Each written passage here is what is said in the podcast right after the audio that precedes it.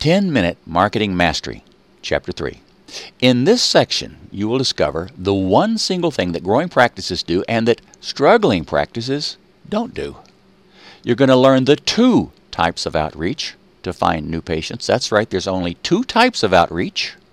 You're going to learn the three steps of all marketing with an example that makes it nice and clear. And you're going to learn the four elements of every marketing presentation.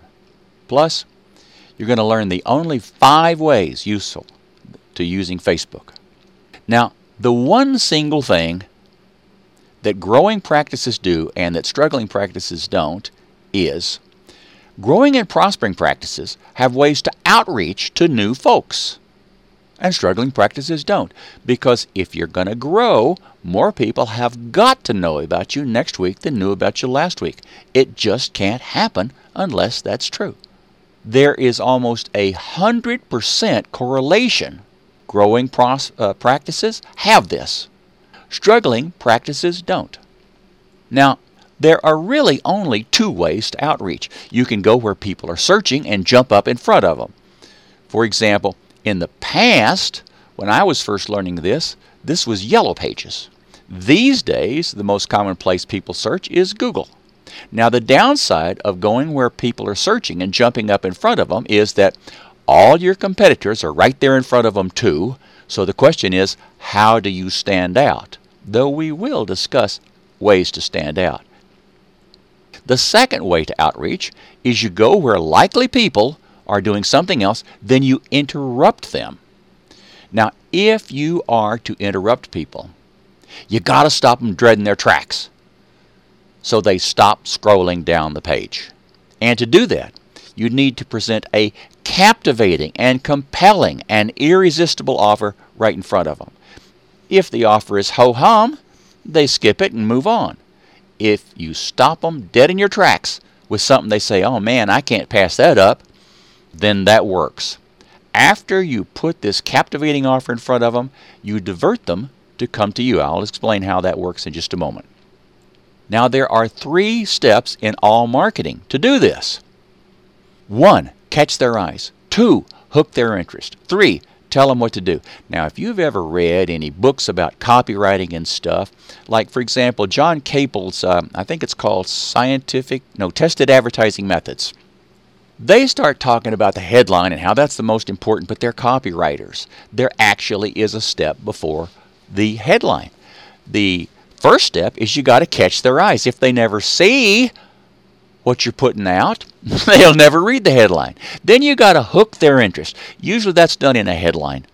And last, you've got to tell them what to do next.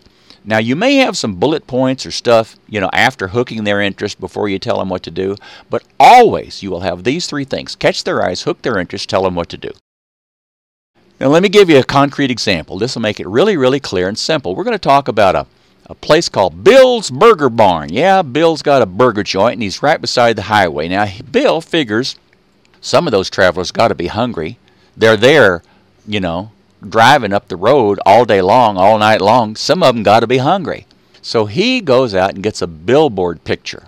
And he puts up a picture on the highway of a juicy hamburger. Now, I don't eat much hamburgers. Maybe you don't either, but a lot of people do. So, this picture of a juicy hamburger catches people eye, people's eye, and it just says, Bill's Burger Barn, take exit 37. And when they do, they see this great big sign over his burger place. That is a funnel. It caught their eyes. If they're hungry, it hooked their interest, and then it told them what to do. This is a funnel. It is funneling some of the likely people to Bill's Burger Barn. Now, there are four elements in all marketing, which is around that little three step thing we talked. First, you got to have a source of traffic. For example, the highway. Another source of traffic might be Google if they're searching for you. Another source, source of traffic might be your Facebook page or your website, or if you have an email list and you're mailing to them, that's a source of traffic. Or using the U.S. Post Office, if you're sending them direct mail, that's a source of traffic. There is always a source of traffic. Two, there is an offer. This offer is what physically catches their eyes and hooks their interest. The most famous offer in advertising history is probably is probably the pizza place that over 30 years ago started putting up an ad said fresh pizza delivered hot and fresh to your door in 30 minutes or it's free. That was an irresistible offer.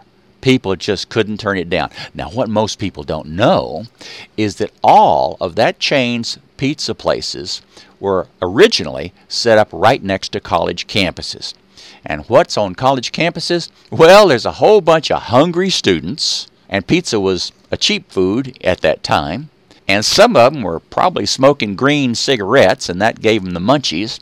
And so they didn't care about imported cheese. They didn't care about quality ingredients. What they wanted was they wanted that pizza real fast. And they're cheap, so they thought, hey, if it's slow, I, I won't have to pay for it. That was an irresistible offer.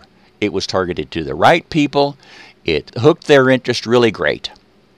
Okay, one, you need a source of traffic. Two, an offer which must first catch their eyes and then hook their interest real quick. Three, a way to capture their contact information because you can't follow up if you don't capture that.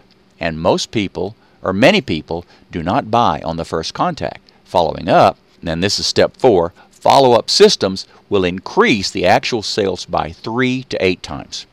Now, as an example, let's talk about five different ways a person could use Facebook.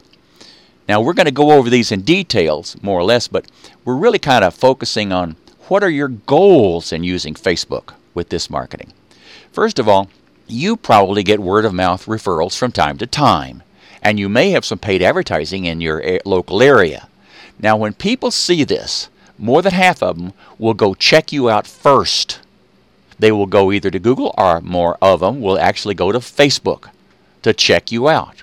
If your Facebook page looks sleepy and dull and abandoned, that's kind of like a parking lot in front of a restaurant that doesn't have any cars there. They don't want to go in there.